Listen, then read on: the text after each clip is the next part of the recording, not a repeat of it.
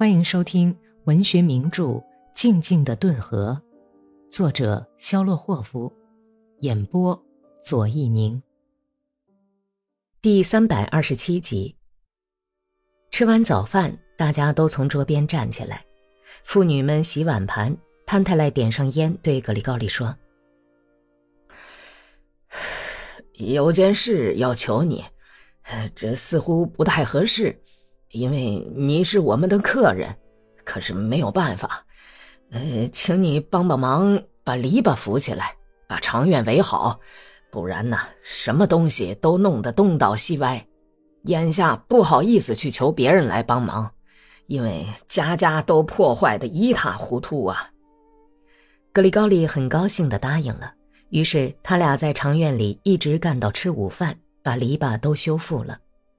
老头子在菜园子里埋着木桩子，问道：“谁都不动手去割草，我也不知道要不要再买点草。你看家业怎么个搞法？这活儿还值得干吗？也许过一个月呀，红党又来了，那不又他妈的全都白干了吗？”我不知道，爸爸。”格里高利坦白地说，“我不知道事情会变成什么样子，也不知道究竟谁会把谁打倒。”日子就这样过下去吧。仓里用不着有多余的粮食，牲口棚里也用不着有多余的牲口。这年头多了没有用。就拿我丈人来说吧，辛辛苦苦的干了一辈子，发了财，耗费了自己的血汗，也耗费了别人的血汗，到头来剩下了些什么呢？只剩下满院子一片焦土。哎，小伙子，我自己也是这样想的。老头子长叹一声，同意说：“再没有多谈什么家业的事情，只是在下午，老头子看见格里高利正在特别仔细地安装长院上的小门，就恼恨伤心地说：‘马马虎虎装上算了，费那么大的劲儿干什么？也不让他在那儿立一辈子。’看来，直到现在，老头子才明白，自己使生活照老样子过下去所做的努力，全是枉费心机。”太阳落山以前，格里高利不干了，走进屋子里，只有娜塔莉亚一个人在内室里。她像过节一样打扮得漂漂亮亮，穿着一条蓝呢子裙子和天蓝色的复绸上衣，胸前绣着一朵花，袖口上镶着花边。这套衣服穿在她身上非常合适。她脸上泛起淡淡的粉红色，因为刚才用肥皂洗过脸，所以显得容光焕发。他正在箱子里找什么东西，但是，一看见格里高利，他就把箱盖放下，含笑站直了身子。格里高利坐在箱子上说：“你也来坐一会儿，不然明天我就走了，咱们连句话也没有说。”娜塔莉亚驯顺地在格里高利身旁坐下，有些害怕似的斜睨了他一眼，但是出乎娜塔莉亚的意料，格里高利抓住她的一只手，亲热地说：“ 你很水灵。”好像根本没有生过病似的，又活过来了。我们妇道人家都像猫一样耐折腾呢。娜塔莉亚畏怯的笑着，低下头去。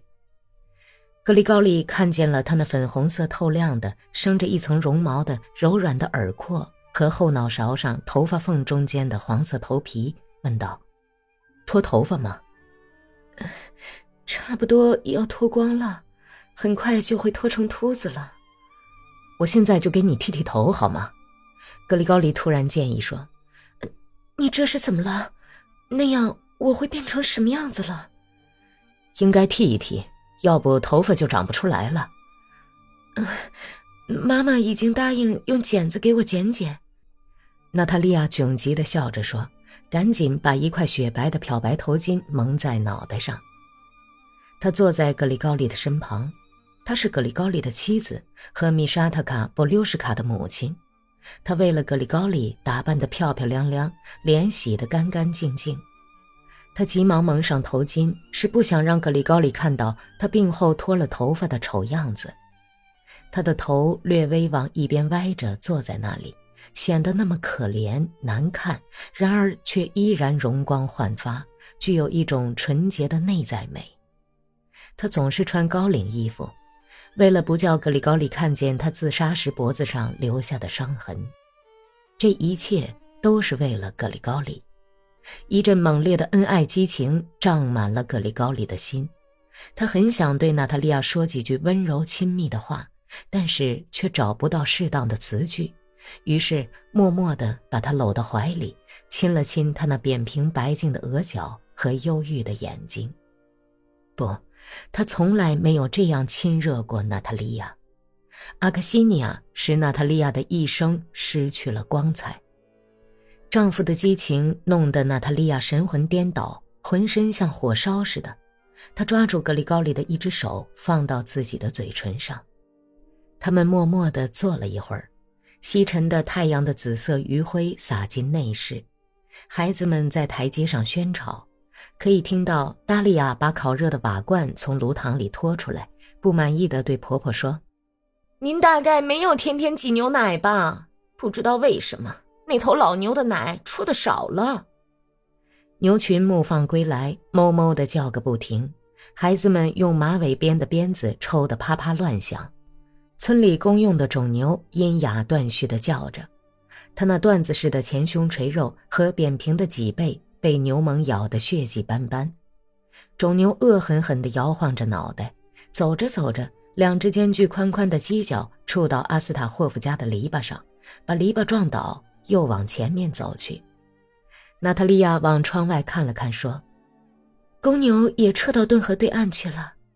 妈妈说，村子里的枪声一响，他就冲出河边的牛棚，浮水过河去，一直藏在河湾里。”格里高里陷入默默的沉思：为什么娜塔莉亚的眼睛这样忧郁？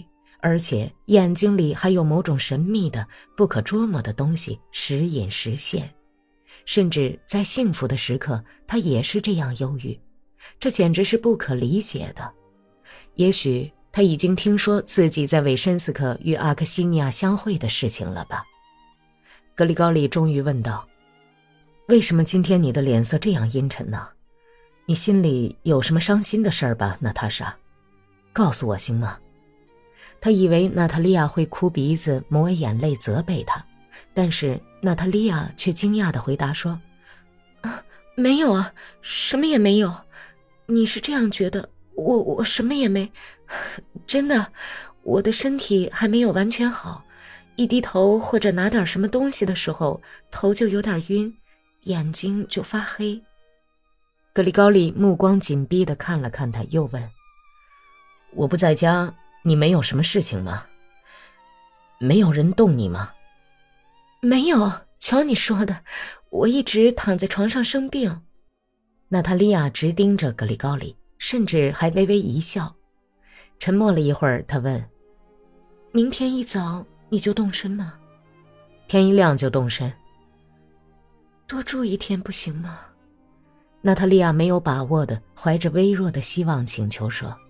但是格里高利否定的摇了摇头，于是娜塔莉亚叹了口气说：“你现在得带肩章了吧？得带了。好，那就脱下衬衣来，我趁天还亮给你缝上。”格里高利咳嗽了一声，脱下了军便服，衣服上的汗还没有干，背上和肩上被武装带磨得发亮的地方还有些黑乎乎的湿印子。娜塔莉亚从箱子里找出一副被太阳晒得褪色的保护色肩章，问：“是这个吗？”“是这个，你还收着呢。”“我们把箱子埋起来了。”娜塔莉亚一面往针眼里穿线，一面含糊不清地说，偷偷把落满尘土的军便服凑到脸上，贪婪吸了一口咸丝丝的亲人的汗气味儿。“你这是干什么呀？”格里高里不解地问。这上面有你身上的味儿，娜塔莉亚眼睛闪耀着，低下头去，想要掩饰突然涌到脸颊上的红晕，开始迅速的缝起来。格里高利穿上军便服，皱起眉头，耸了耸肩膀：“你带着肩章，神气多了。”娜塔莉亚喜不自胜地望着丈夫说，但是格里高利斜着眼睛看了看自己的左肩，叹了口气说。唉，最好能一辈子不看到他们。你是什么也不懂啊。他们又在内室的箱子上拉着手，无言的默默坐了很久，个人想着个人的心事。后来，当天色黑了下来，厢房的紫色阴影洒满已经反凉的地面，他们走到厨房里去吃晚饭。